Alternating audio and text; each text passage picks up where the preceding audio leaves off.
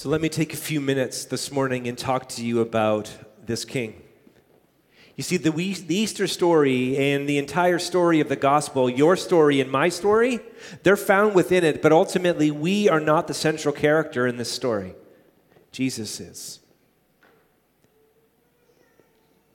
And at the heart of any successful rescue is this word rejoice. Everyone say rejoice. rejoice.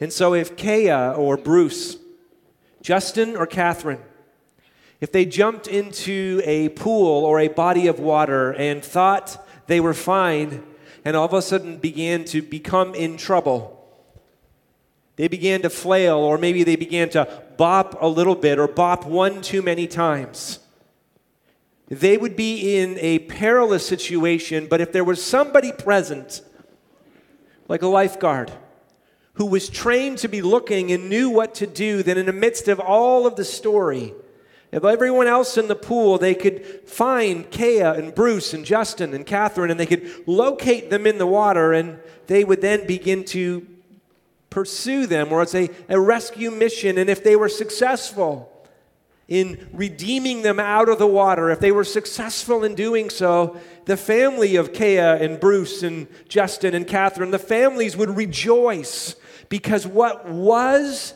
such a danger is no longer a danger. And if you've had any lifeguard training at all, one of the very first things that they tell you is if you have a life ring, throw that in because the person who's in danger is also the one that if you swim out, there can be not one drowning, but two. Because in their fear, they're going to grab a hold of you and begin to pull down. You see, here's the truth today for not only Kaya and Justin and Catherine and Bruce. Here's the truth is that if you go through the Old Testament, you can see that God sent signs. And some grabbed hold of them, and God sent prophets, and some grabbed hold of them. But the story of Easter is that you and I, all of us, are in need of rescue. And Jesus doesn't send a sign, He sends Himself. And all of humanity does the very thing that they warn could happen is they put him to death. And we want to talk about this central story this morning because here's the reality. In January, together, we started to pray for Kaya. Together, we have been praying for Bruce. We have been praying for Justin. And lastly, we have been praying for Catherine. And here's the reality of the gospel. Is most of them and these four in particular they may not know that they're in need of rescuing. Because in life they feel fine. I mean other people are in need of rescuing especially broken people or bad people but good people aren't in need of rescue. But you see the story of the gospel doesn't start with brokenness it starts in a garden and we see beauty we see this whole book of the gospel, a book of the Bible open up, and we see that we as humanity are created in the image and likeness of God, male and female, that we are beautiful. Turn the person beside them, look right beside you, look them right in the eyes, and say, You are beautiful. Now follow it up one more time with You are beautiful, because they didn't believe you the first time. You see, you and I are created as, as image bearers of God. We're created in relationship with God that's beautiful. There's nothing that separates us from God whatsoever. And there is this tree planted in the garden called the tree of the knowledge of good and evil. That God's intent is that we would have life, which is in relationship with Him, where we flourish. But we chose as humans to touch and to bite and to, in, to ingest the one thing that God said, Don't touch this. But we were deceived because temptation always deceives us that God somehow is holding out on us. That on the other side of that is the freedom, is the, is the enjoyment, is the pleasure. That's what we were really created for. But all of humanity was created to be in relationship with God. But we believed the lie that God was holding out on us. And so we fell prey as humans to temptation. So it doesn't start with brokenness, but brokenness enters the story. And you and I are broken, and that the scripture says over here that we were naked and that we were unashamed. And then the scripture says that as soon as we partake of sin, we know somehow that we are naked, and shame enters the world. And the very first place you see religion is when Adam and Eve try to take cloths and cover their brokenness from God, try to take human things and cover, but God can see right through that stuff. And in that moment, God begins a rescue plan for all of humanity that is going to be cultivated in the person, or cult, this is the pinnacle moment we see in the person of Jesus. You see Catherine and Justin and Bruce and Kea and you and I. The offense of the gospel is this that you and I, outside of Christ, need rescue. And so, as Jesus emerges on the scene, there is miracle and there is teaching and there is prophecy being fulfilled and fulfilled and fulfilled and fulfilled and fulfilled. And some of you say, man, it takes a lot of faith just to follow Jesus. But if you knew the statistical reality of Jesus fulfilling even a quarter of these prophecies, it was, it was statistically impossible. It was more impossible than for me to say the word statistically. But the reality is, he didn't just fulfill some, he fulfilled all of them. And I also want you to hear with both ears and your whole heart this that there are more prophecies about his coming back than there was about his coming. And he is the same one who will be faithful to fulfill every ounce of it. So, the story of Easter, we see this pinnacle week called Holy Week, which we're coining now, obviously. And Holy Week is where we see Jesus give him fully to humanity, and humanity doesn't celebrate him the entire week.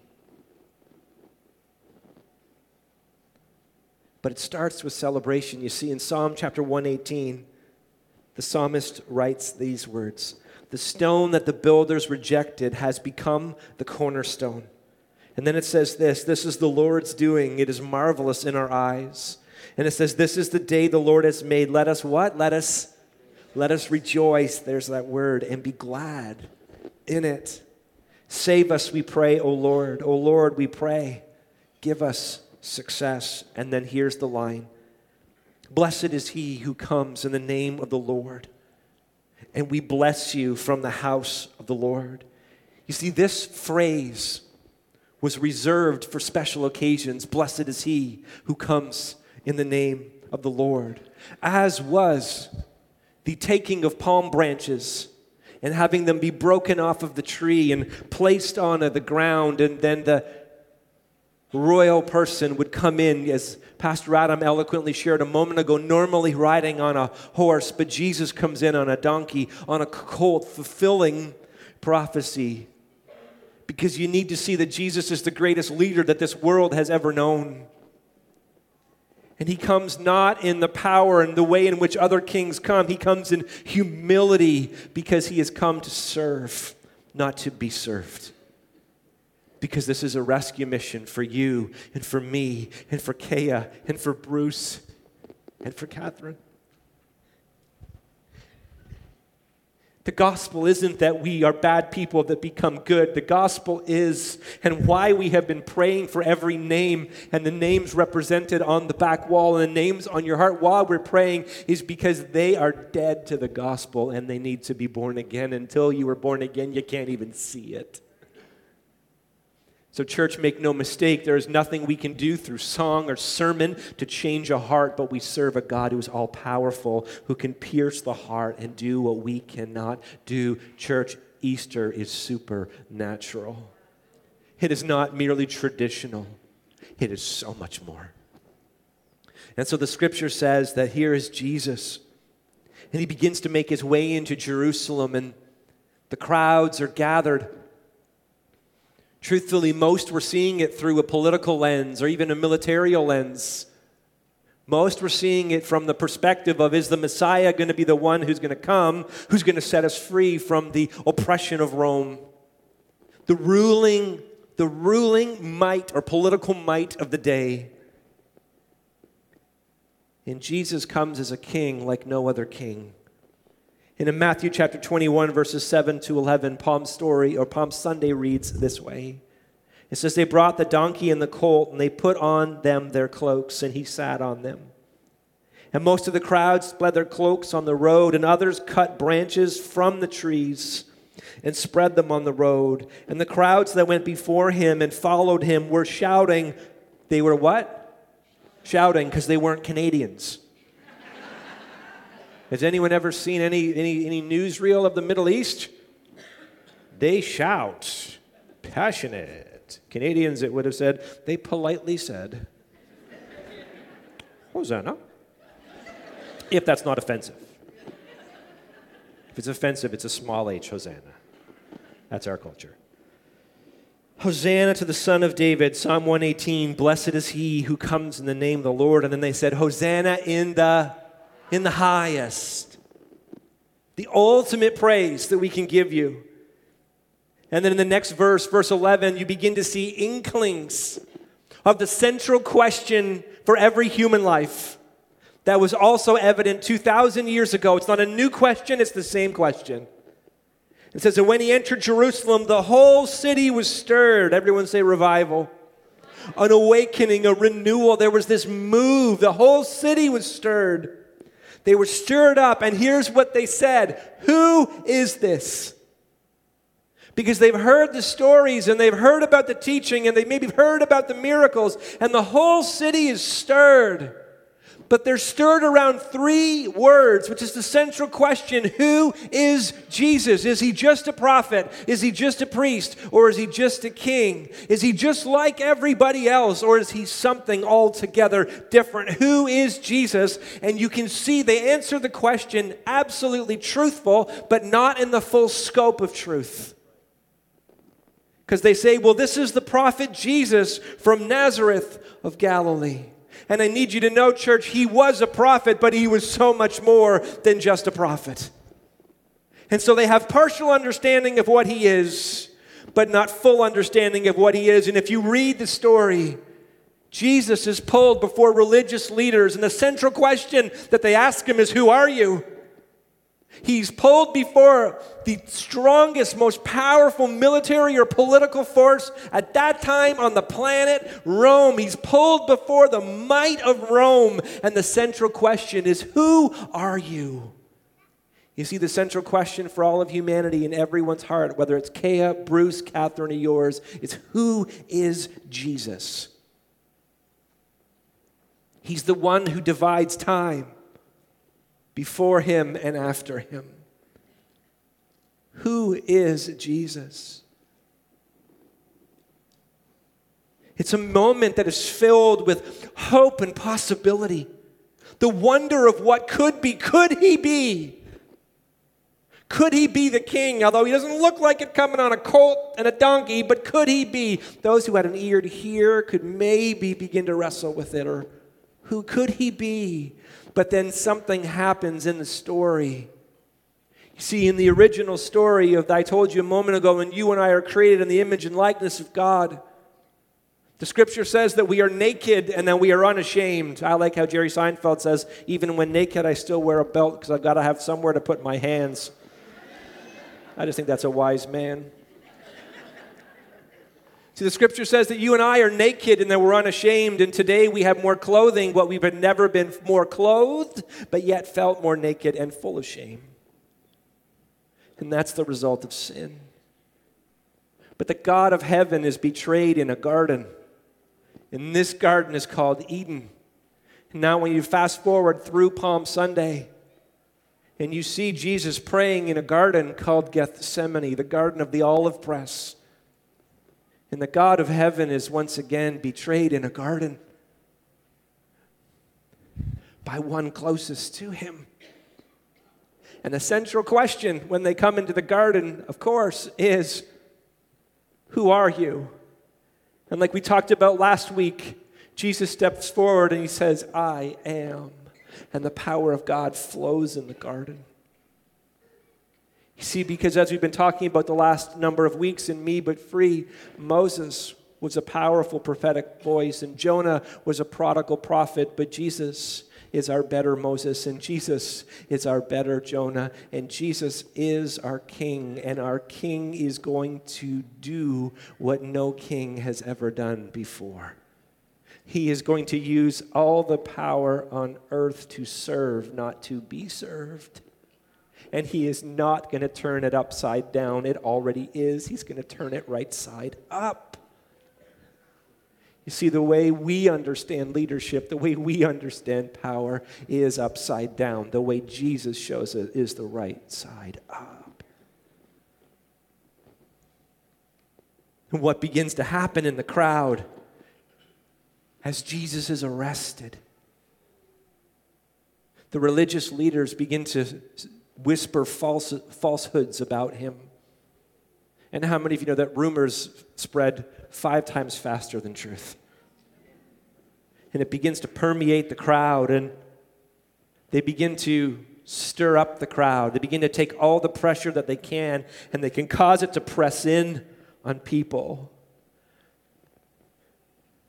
And all of a sudden, the same ones who said, Hosanna, blessed is he who comes in the name of the Lord the same ones in just a few moments are going to begin to utter different sentences about who he is. But remember, it's not a story about us, it's a story about him. We are the sub characters, we are the supporting characters. He is the main actor in the story. But what begins to happen in the hearts of the individuals, the same thing that happens in my heart, the same thing that happens in your heart, the same thing that the proverb wrote, writer wrote about in Proverbs 13, verse 12, that hope deferred makes the heart sick. And then it says, But a desire fulfilled is a tree of life. There's something that happens in the heart of a crowd. Could this be the one? And then all of a sudden, he's arrested. And all the hope with him is arrested. And then all the pressure of religion begins to push. And this feels all too familiar. If your story has been one of freedom and then oppression, freedom and then oppression, freedom and then oppression. And if that's the story, the heart is don't get your hopes high only to get them dashed. And so it's ripe in this place. You know, specific sicknesses have very specific symptoms. Time out.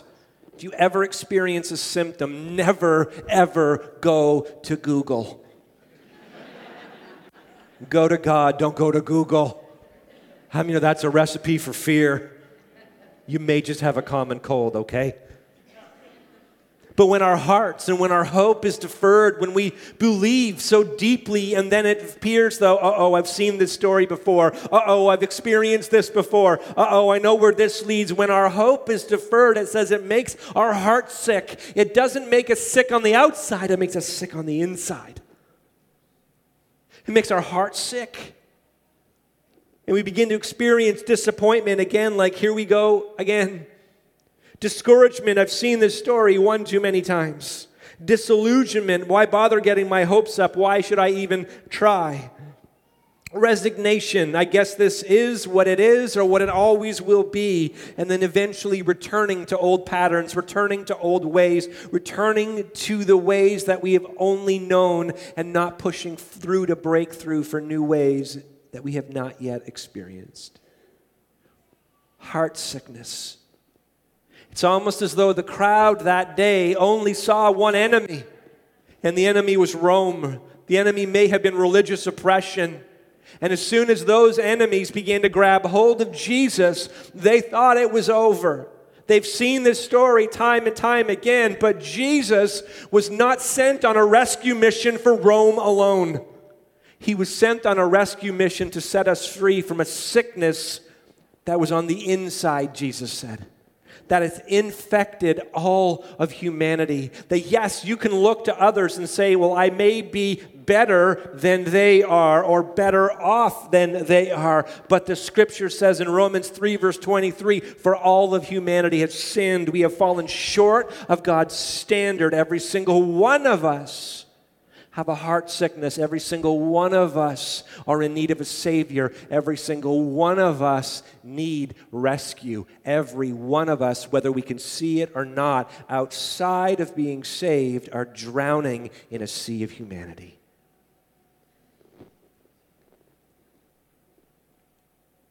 I believe there's something prophetic that we can see in the Palm Sunday story. If you or I were to go to Jerusalem and we were to locate a palm tree and we were to disconnect a branch from that tree, a green branch, one that was luscious and full of life, how many of you know the moment it's disconnected from that tree, it will look identical to all the other branches on the tree? It won't initially look the color of the seat that you're sitting on. For those of you online, it's beige. It won't look withered initially. It will simply look like every other branch on the tree, but given some time, that branch that has been disconnected from the source will begin to look different. In church, look around at humanity disconnected from the source of life. We look different. God's heart is not only to forgive us, God's heart is to restore us as image bearers of Him. But we look different. Jesus said over and over again before the Holy Week, before Passover, before Palm Sunday, which we now call Palm Sunday. For them, it was just Sunday. Here's what Jesus said Abide in me and I in you, as the branch cannot bear fruit by itself unless it what? Unless it abides in the vine. Neither can you unless you abide in me. I am the vine and you are the branches. Whoever abides in me and I in him, he it is that bears much fruit then the offensive thing that Jesus says is, For apart from me, you can do nothing. Turn the person beside you and say, Nothing? Nothing. We are bankrupt to save ourselves.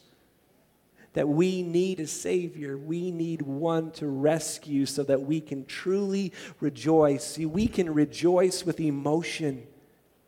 We can rejoice in lots of different places. But if the circumstance changes, sometimes our tune can change. You see, the goal of the North American model of life is the pursuit of happiness. The goal of the scriptures is the pursuit of holiness. What's on the bullseye of your target? I'm not downplaying happiness. I hope you experience lots of happiness, but at the end of the day, happiness is fleeting, but joy is a well from in, with from within. It's different. It's different. No root, Jesus said. No fruit. No root, and we can become as effective as a disconnected palm branch.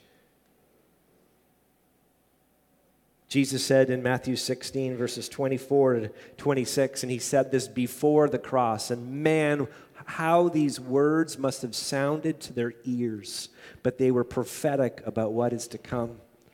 Then Jesus told his disciples, If anyone would come after me, let him deny himself and take up his cross and follow me. For whoever would save his life will what? Will lose it. But whoever loses his life for my sake, you're going to find it. For what will it profit a man? What will it profit a woman? What will it profit someone if they gain the whole world, but they forfeit their soul? And then Jesus asks this rhetorical question Or what shall a man give in return for his soul?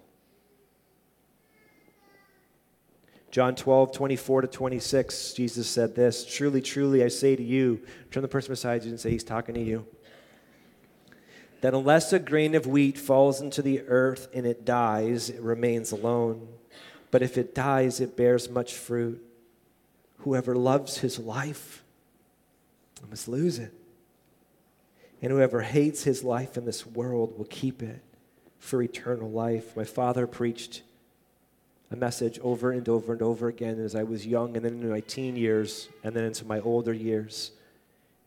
If you live with earth stamped on your eyes, then that's all you'll see and it's all you'll get. We, as followers of Jesus, are meant to live life with eternity stamped on our eyes, which doesn't mean that you don't see earth. You just don't value it as the greatest treasure that you have. Again, the bullseye on your target, the vision through which you see is different. If anyone serves me, he must follow me, and where I am, there will my servant be also. And if anyone serves me, the Father will honor him, the scripture goes on to say. And Jesus is arrested, he's falsely accused, he's brought before power. In some instances, he speaks. In other instances, he remains silent. Every question is about who he is. But this was not a moment for teaching for Jesus. This was a moment for doing, because without the shedding of blood, there would be no remission of sin. Because our beauty is unimaginable, but so is our brokenness. Come on, watch the news. Jesus said a moment ago, What, what will we give? for the value of a soul, and we as humans, if it means we get ahead, we consistently devalue the soul of others. It's the sickness, Jesus said. See, for them, the greatest enemy was Rome. But for Jesus, the greatest enemy was from within. Jesus taught that's where all these things come from. It's not hacking away at the branches, it's let me get on the inside and bring healing into this place. So, for the crowd on that day when Jesus was arrested, all they could see is the power of Rome. And I want to remind you, church, in 2019 of something that you know far too well is that Rome, with all its might, fell. And 2,000 years later, his truth keeps marching on. What we see in seed form in a Savior continues to spring. Did you know today on planet Earth, there are over 2 billion followers of Jesus? You watch the news, you may feel not feel that way, but you need to know God is moving all around the world. That there are rescues of Kayas and Bruce and Catherine's and Justin's happening every single day. You may have asked and invited, and the answer's been no, and it's been no, and it's been no, and it's been no. Keep praying, keep asking, keep praying, keep asking, keep praying, keep asking, keep praying, keep asking. Why? Because you never know. God didn't give up on us, so let's not give up on them. I want to remind you that if you read the whole story, what you see is Jesus coming meek and mild, riding on a donkey. I want to let you know that that's how he came the first time. If you get through to Revelation, the only way that John knew how to write, knew how to write it was the majesty, the incomparable reality of this king is he's not coming back on a colt. It says that he is riding a white horse and he's got fire in his eyes and it's terrifying in terms of who he is. And I use the word terrifying in a gloriously worshipful, beautiful way in which to say that he is all together over every form of injustice that the world has experienced. He is the name above every other name. He is the Lord of all lords, and He's the King of all kings. He is more powerful than any political power on earth has ever been. He is more powerful than any corrupt regime that has ever been. He is more powerful than any injustice, whether that is personal or systemic. He is the name above every other name. He is the king above all kings, and he is coming back. And he's not coming back meek and mild. He is coming back as king.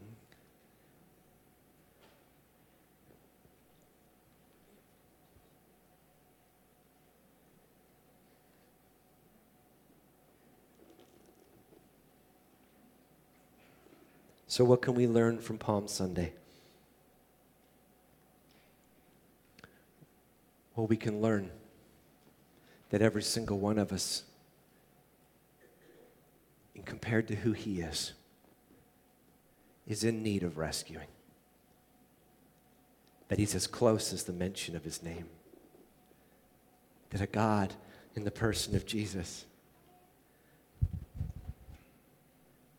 As I mentioned a few moments ago in Luke 19:10, he came to seek and save that which was lost.